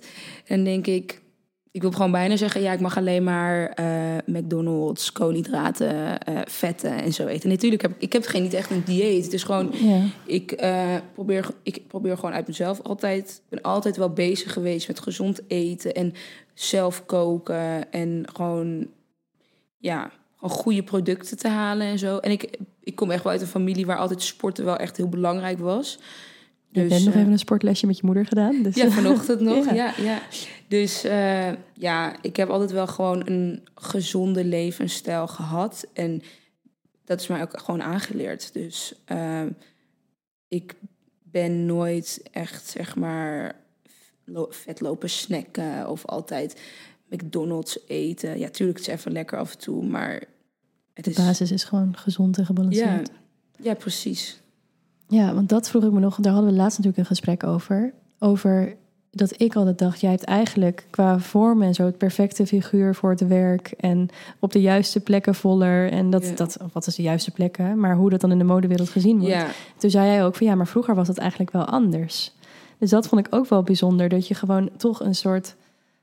Ja, je lichaam die is eigenlijk altijd in verandering en in, in Ja. ontwikkeling. En dat je alle versies van jezelf altijd wel wist van het is oké, het is prima hoe ik eruit zie. ja. En alsnog blijf je jezelf verbeteren op alle vlakken. Dus in voeding, sporten, eigenlijk overal wel. Ja, maar ja, ik- is denk ook gewoon een leeftijd dingetje. Ik weet wel dat ik vroeger had, had ik zeg maar dunne beentjes en dan weer wat een dikkere buik. En zei mijn moeder altijd, komt wel, komt wel, je gaat groeien. En toen was ik ook, weet ik veel, 1,60 of zo, veel kleiner natuurlijk. Nou, toen ging de lengte in en toen had ik op een gegeven moment niet echt meer een buik. En toen kreeg ik meer billen, meer heupen. En eh, dat is het eigenlijk, zeg maar, dat is in die proportie is het gewoon meer gebleven. Ja. En ja, dat is voor mij heel fijn, ook voor het werk, heel fijn. Maar ja, soms merk ik ook gewoon... Ik denk dat sowieso elke broek anders past bij iedereen. Ik Ja. heb ook vaak dat ik... eh, Bij jou is dan vaak je taille weer te smal. ja, en dan moet alles weer vastgeklipt worden. En Ja. ik heb ook heel vaak dat hij dan niet over mijn heupen komt. En dat ik dan eh, weer een maat groter moet, maar dat hij dan weer op de taille weer veel te groot zit. Dat je echt zo'n lelijke vlak, flap aan de achterkant krijgt. Ik vind het Dus daarom ook zo fijn dat er nu gewoon echt alle vormen, maten, dat dat veel meer naar voren komt. Ja, Daar ben ik echt heel blij om, want het is ook gewoon... Ik vind het prachtig als je een vrouw, ja man net zo goed, maar ik vertegenwoordig dan alleen maar vrouwen. ja, Maar als je ziet dat iemand echt gewoon haar natuurlijke maten heeft, die gewoon, als je normaal leeft, die te behouden zijn. En de ene heeft een vollere buik, de andere vollere heupen dan. Maar wat gewoon echt past en wat iemand mooi maakt, is denk ik juist dat stukje van zelfacceptatie en Ja. zelf houden van je lichaam hoe het is. En niet er van alles aan moeten veranderen of gek laten maken door het schoonheidsbeeld wat op Instagram gepromoot wordt. Ja, ik denk gewoon als jij tevreden bent. Kijk, tuur, ik ben niet echt een persoon die tegen dingen is met veranderen. Ehm, maar ik denk dat je eerst gewoon jezelf moet accepteren. Want als jij aan jezelf gaat sleutelen, misschien word je er helemaal niet blijer van. Je Ja, dat, voor is je- zo, ja, dat is heel zonde. ja, maar, Maar er zijn ook genoeg die er juist wel zelfverzekerder Ja. van worden en daardoor meer van hun leven kunnen genieten. En dan denk ik, ja, geweldig dat dat ook kan. ja, precies. Maar bijvoorbeeld, ik was in Istanbul en daar was een, een mannelijk curvy model. Ja. En dat dacht ik, ik dacht ook van, oh, dat heb ik ook nooit echt gezien of zo. Nee, is ook gelukkig meer in opkomst nu. Ja, ja, want dat is wat heel veel mensen vergeten. Is dat, weet je, je hebt vrouwen curvy, maar je hebt mannen zijn natuurlijk. Je hebt ook vollere mannen ertussen zitten. Ja, gelukkig wel. En dat is ook het. Ik denk dat het misschien nog wel een, een heftiger beeld is. Dat mannen maar denken dat ze een sixpack moeten hebben. Ja. Of weet ik wat, omdat vrouwen dan op ze vallen. Of omdat je dat alleen maar Ja. ziet. Er is geen enkele campagne waar je iets anders ziet dan dat. Nou, Ja. ik denk dat misschien 50% van de vrouwen niks geeft om een sixpack. Of misschien Nee. nog wel meer. Nee, die sommigen houden wel van een buikje. Ja. nee, ik... eh, en het was, ja... Ik heb, er, ik heb er ook niet- geen minuut bij echt nagedacht van... Oh, jij bent dan dus een dik model, een beetje. Ja. Jij bent wel dikker. En toch vind ik het jammer dat we nog steeds aan die hokjes deels vasthouden. Ja. Ik zou het echt fijn vinden, nou doen we ons best natuurlijk allemaal voor. Maar dat je gewoon niet meer alleen maar al die eisen hebt in welk hokje je dan past. Maar dat je gewoon model bent om het hele plaatje. Gewoon omdat je die mooie persoon bent van binnen en buiten. Ja. Waar je graag naar kijkt. Want eh, dat is toch het stukje Ja, wat bij modellen Maar gelukkig is het wel gewoon echt de afgelopen jaren zo erg aan het veranderen. Je zit ook op nu op de catwalk, maar ook in de campagnes. Weet je, je hebt curvy modellen, maar je hebt ook een maat 36 en een maat 38. Ja. Die dan weer een beetje buiten de boot vallen. Ik merk ook gewoon dat dat nu ook steeds meer opkomt. Weet je, de maat wel. 36 tot 42. Dat komt nu ook steeds meer. Ik vind altijd gewoon... eh, iedereen kan wel... ehm, zeg maar, elk figuur, elk type figuur zou een model kunnen zijn. Het is maar net of jij gewoon de potentie hebt Precies. Ja. om... eh, ja, fotogeniek, een bepaalde uitstraling, een bepaalde persoonlijkheid. ja, En dan natuurlijk alsnog een uiterlijk wat aanspreekt. Maar dat is dus inderdaad ook heel typerend. ja. Elke markt wil wat anders. Iedereen vindt wat anders mooi. Het is, ook, het is ook moeilijk, denk ik hoor, om eh, voor, voor heel veel mensen die altijd, zeg maar, wat, laten we dan zeggen, de dunne modellen hebben gebruikt, dat het een hele afweging voor ze is. Ja, omdat, Maar- net is vooral die sample sizes ook. Dat Ja. ze dan denk je, dan past het niet. Nou ja, dan maak je ze groter. Ja, ja. dat, zo denk je wel, maar dat, ja, Ja, er komt veel meer bij kijken. Maar Ja. het zijn wel veel meer denkbeelden, want daar zitten we natuurlijk vooral aan vast. Het zijn vooral denkbeelden en ideaalbeelden die al van langer geleden zijn. Die worden steeds meer losgelaten. En ik vind het gewoon heel mooi dat we daaraan kunnen bijdragen samen. ja, want dat was eigenlijk ook ons. Ik weet nog wel toen jij zei van, toen wij elkaar voor het eerst spraken, toen was het echt van, nou ja, jij wilde heel graag wat verandering brengen ook in de industrie. En ik had zoiets van, ja, ik, ik, ik, ik voelde heel erg jouw doel. Ik, ik dacht van, nou, dat is echt wel heel mooi. Dus ik ben heel blij dat ik dan gewoon daar nu dus wel deel van uitmaak. En dat ik dus ook een, iets van de beweging ben binnen Ja, de heel fa- erg. fashion, zeg maar nu. Ja, Ja. en het begin pas. En, ja, en voor mij het begin. Dus ja, het is, gaat eh, nog heel veel komen. ja dat is eh, wel de bedoeling. Je had een leuk ideetje trouwens. Dat eh, kunnen we er wel even tussendoor gaan gooien. oh ja. Je had een ideetje om wat dilemma's erin te gooien. En nu ben ik Ja. heel benieuwd. Heel Oh, ja. benieuwd. Leg even uit hoe het werkt. Wat is het, wat is het principe? Nou, ik heb vier dilemma's eigenlijk even opgeschreven. En het is eigenlijk aan jou. Ja. En het zijn eigenlijk hele luchtige dingen. En ik wil gewoon dat je snel antwoordt. Ik zit even te twijfelen of ik nou zelf ook ze moet ant- beantwoorden. Nou ja, van mij mag je. Ik ben wel benieuwd. Oké, We merken snel genoeg of het werkt of niet. precies. Oké, dan, ehm, dan ga ik gewoon de eerste maar noemen. Dat de eerste dilemma is: ben je liever slim of sexy? Slim. Ja, ik ook slim. Zomer of winter? Zomer. Zomer, ja. Koffie of thee? Koffie. Ja, ik wist dat je koffie ging zeggen. Omdat we altijd hetzelfde bestellen. Ja, ja, oh ja, inderdaad. Zwemmen of zonnen? Zwemmen. Ja, ik ook zwemmen. Ik twijfel wel nu. Echt, over zwemmen of zonnen? Ja, nee, ja eigenlijk allebei. Nee. Ik Ja. zon tijdens het zwemmen. Ja. Oké, we mogen niet langer over praten. We komen er later op terug. Nou, dat waren even mijn Oh. dilemma's. Dat, wa- dat, zat er net lekker in, joh. Nee, ik, dat, waren, dat waren er wel vier. Oké, improviseer er nog drie. Oh, wow. Ehm, wow, dit moet ik heel even goed nadenken. Eh, zoet of zoutig eten? Zout. Ja, ik ook. Ehm, moet even nadenken hoor. Eh, Oké, eh, avond uit of avond thuis? Oeh. Ik zou nu zeggen avond uit. Ja, Maar vooral omdat we heel veel dingen lekker niet meer mogen en zo. Dan Ja. word ik rebels en denk ik, Ja. kom maar op. ik ook avond uit. En hakken of gimpen? Ja, hakken. Ja, ik gimpen. Maar dit vind ik dus heel lastig. Allebei die Ik dingen. ik, ben echt een huismus die gewoon altijd thuis is. Elke avond. Ik ben altijd thuis. Je bent altijd hier. leven. Ja, ik ben altijd hier. Ehm, maar ik, ik geniet ook. Ik laat echt wel op van een hele nacht dansen bijvoorbeeld. Ja, ik ook. Dus ik vind, als ik moet kiezen, dan gaat dat daar wel mijn voorkeur naar uit. Ehm, ook weer alles in balans eigenlijk. En bij, eh, wat was nou weer de laatste? Ehm, ik zei sneakers of hakken. Oh ja. Ja, ik loop dus heel vaak op sneakers, maar ik voel me het lekkerst op hakken. Ja. Dus wanneer ik, dat is bij mij ook het contrast. Ik had het daar nog met mijn beste vriendin over laatst, gisteren of zo. Toen zei ze ook van, eh, ja, ik zie jou inderdaad altijd in je sportkleding. Ja, nou ja, trouwens, ik... Nee, ik Of heb op jou één keer in je sportkleren gezien, volgens mij. ja? Ja, ik, Ja. je ziet me wel altijd in snel eventjes, altijd even een snelle outfit aan. Ja, En- maar- Maar als ik gewoon, ik vind het heel leuk om gewoon, als ik niet druk met mijn kinderen ben of aan het sporten ben, dan hou ik echt wel van hakken aan. Ja, en, even, ja, ah, ja, zeg Even maar iets niet van maken. casual. ja. Ja. ja, ik hou echt wel van sneakers. Ik vind hakken ook heel fijn, maar ik ehm, draag gewoon... Ik vind hakken gewoon... Ik ben gewoon echt een comfortabel persoon. ja. Ik heb ook echt besloten met mezelf... ik ga alleen nog maar comfortabele kleren dragen. Want ik heb zo vaak gehad dat ik dan iets kocht... en ik dan de hele dag ben je het aan het ophijzen. Of je bent Ja. naar beneden aan het trekken. En ik dacht, ik ga het gewoon niet meer doen. ik ga het gewoon niet meer doen.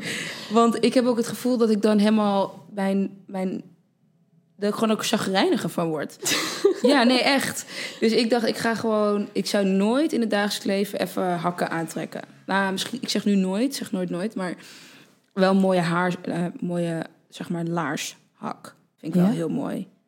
Ja, bij mij is het echt wel, ik, ja, ik geniet echt van op hakken lopen. Soms heb ik hakken aan en denk er niet over na. Dan heb ik echt gewoon, Ga je naar de weet ik, ja, ja, dat sowieso. Als ik naar de supermarkt ga, dan is het voor mij wel iets dat ik gewoon even hakken aantrek en boodschappen Niet. halen. Ja, ja.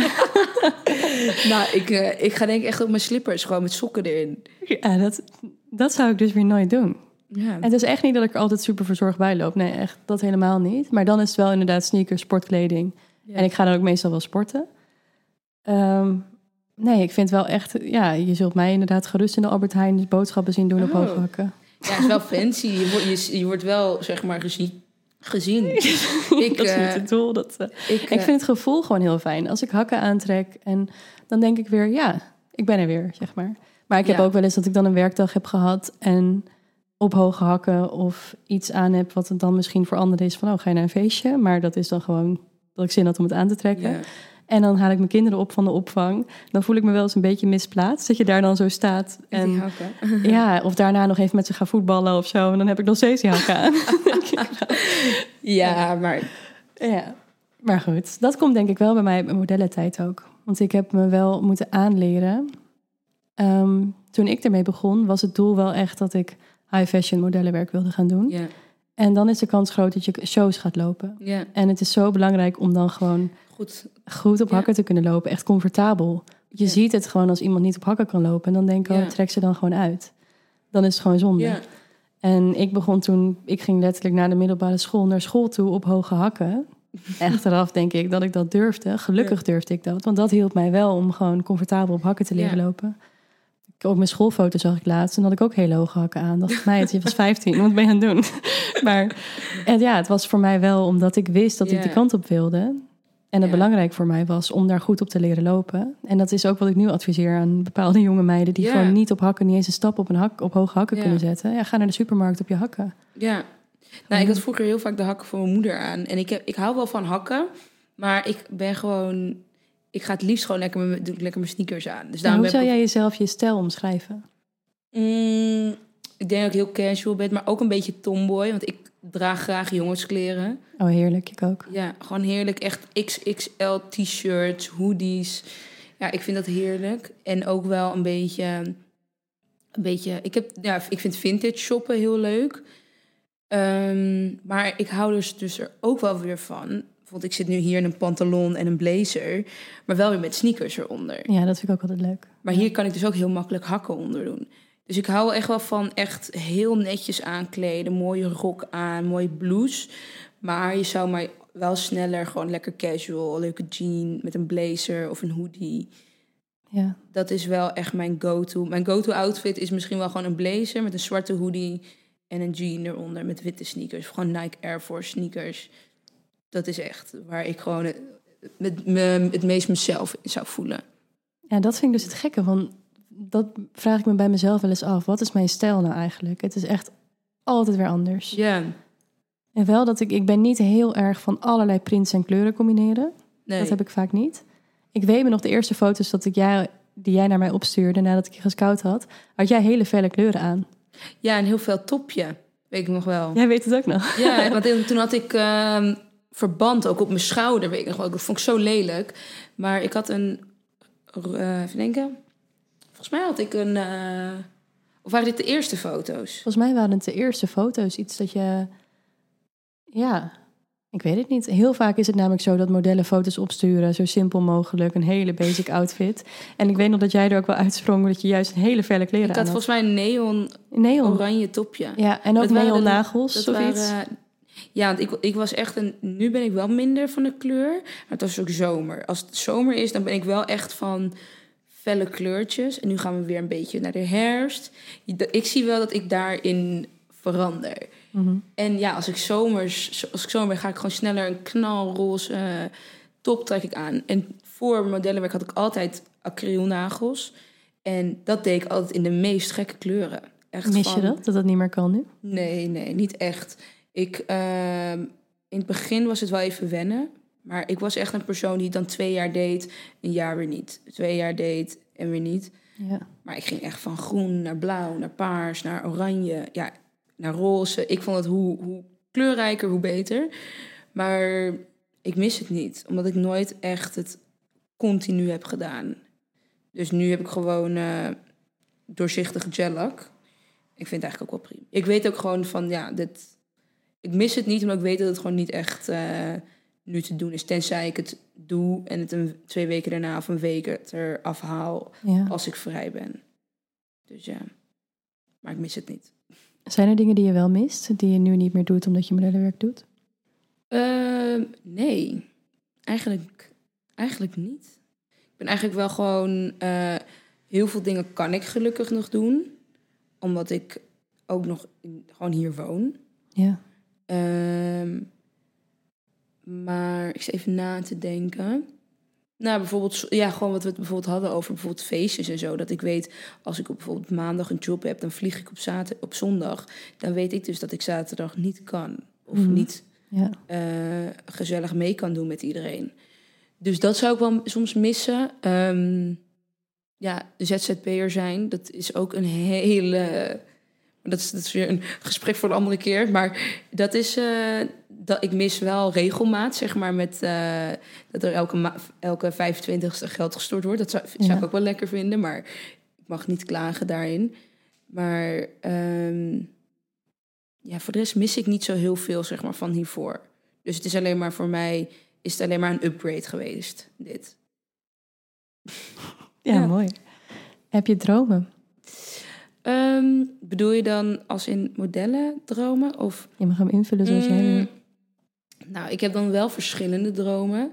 Zeg maar, mijn droom, zeg maar, als ik ga kijken qua carrièrewijs, zou ik wel gewoon echt wel, inderdaad, ook wel high fashion willen doen. En eh, ik heb wel wat voorbeeldmodellen waarvan ik denk, nou, weet je wat jij doet? Dat is wel mijn doel. Ja. En dus inderdaad gewoon Fendi, Gucci, Prada, Versace lopen. Dat lijkt me echt geweldig. ja. En Lijkt mij dus ook juist geweldig om dat dan te bereiken, omdat je niet Ja. die lengte hebt die zij wilde. Ja. En juist dan, ja, ja, precies. En gaat ook- gebeuren. We Manifesteren. Oké. En eh, ja, ik denk wel een tijd in het buitenland wonen. Dat is, is altijd een droom van mij geweest. Maar dat klinkt nu ook, denk ik altijd, ik denk wel, kan eenzaam zijn. Maar ik denk je, dat je daar wel weer overheen komt. Ehm, een droom echt in, voor mijn latere leven is gewoon wel huisje, boompje, beestje. Heel simpel. Gewoon twee leuke kinderen. Als ik überhaupt kinderen krijg. Kinderen dus. Ehm, gewoon een leuk huisje. Ik wil het liefst in Amsterdam ook wonen. Dus eh, dat eigenlijk. Mooi. En jij? Heb jij nog dromen? Oeh, ja, ik heb altijd zoveel dromen. Ja, mijn grootste dromen. Oeh, dat is echt een lastige vraag. Ik stel hem wel even heel makkelijk aan jou, maar nu, nu ik de vraag even terugkijk. Ja. Ik zit helemaal niet in de modus van vragen beantwoorden. Goed dit. Ehm, ja, mijn droom is wel om, ehm, nou ja, waar ik dus ook mijn modellenbureau om heb, Mhm. is gewoon de modewereld wat menselijker maken. En meer kijken naar de personen die erachter zitten. Mensen in hun kracht zetten. Dus dat bij mezelf ook blijven ontwikkelen. Dat ik steeds meer in mijn kracht blijf staan.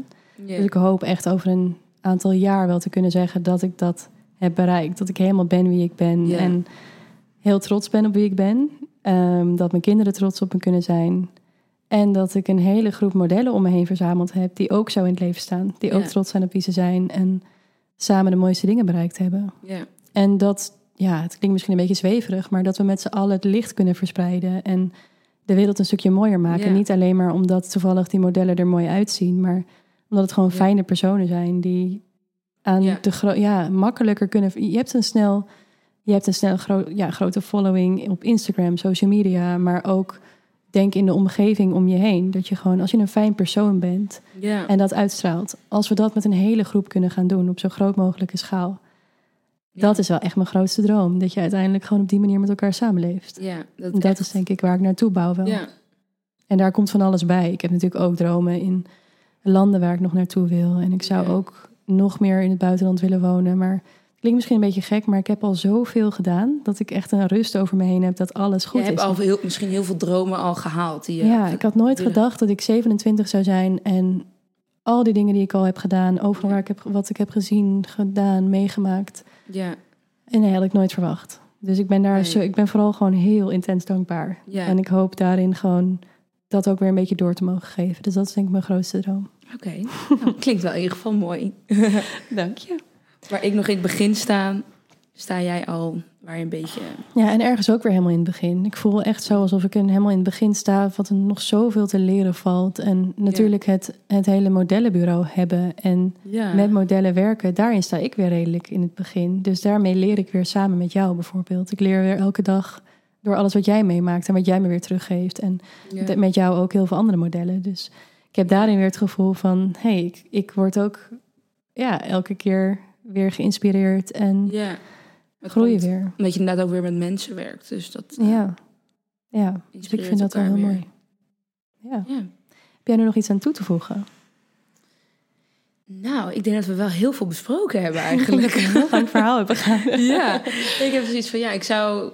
Ik heb, ik heb vast nog wel genoeg te vertellen, maar ik denk dat we dan eh, hier over twee uur nog zitten. Ja, ik denk ook dat het sowieso wel leuk is. Dat, eh, dat was ook een beetje mijn idee om wat vaker een beetje inkijkjes te gaan geven in hoe het werkt binnen een modellenbureau, hoe ik werk, maar ook ja, modellen. En wij werken natuurlijk nu heel veel samen, ook op andere vlakken. Jij gaat een beetje de dingen die ik mis vanuit onze generatie kloof. de branding. Ja, Branding, TikTok. Ik heb dus nog steeds geen TikTok. Ik heb. Ik hem wel aangemaakt. Jij al. hebt hem al aangemaakt, ja. Ja, voor jou. Dus dat zijn dingen die jij op je gaat nemen. En eh, denk dat het daarom ook leuk is als we vaker gewoon weer eventjes zo samen gaan zitten. En je maakt constant van alles mee. Nou ja, morgen vertrek je weer naar Milaan. Ja. Ehm, en er staan alweer dingen in de toekomst eh, die ook nog eh, gaan komen. Ja. Dus dat je ons af en toe even meeneemt. Ik denk dat veel luisteraars dat ook wel leuk vinden. ja. Ik vind het in ieder geval heel leuk om je verhalen te horen. En eh, ja, dat we hier en daar even een update doen.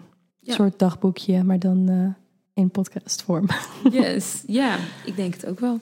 Ja? Ik, ben ook, ik, ik weet ook nog niet wat, eh, wat voor avonturen mij teweeg staan. Dus we gaan het zien. Ik gaat, gaat van alles komen, denk ik. Dank je wel. Dank je wel voor je mooie verhalen, voor alles wat je gedeeld hebt. En Ja, tot de volgende. dankjewel. Bedankt voor het luisteren. Heb jij hier een inzicht uit kunnen halen? Deel dit dan met mij. Dat vind ik altijd leuk om te horen. Ook helpt het mij als je deze aflevering wilt delen en als je via Apple een rating en review wilt achterlaten. Ook abonneren via Spotify is meer dan welkom.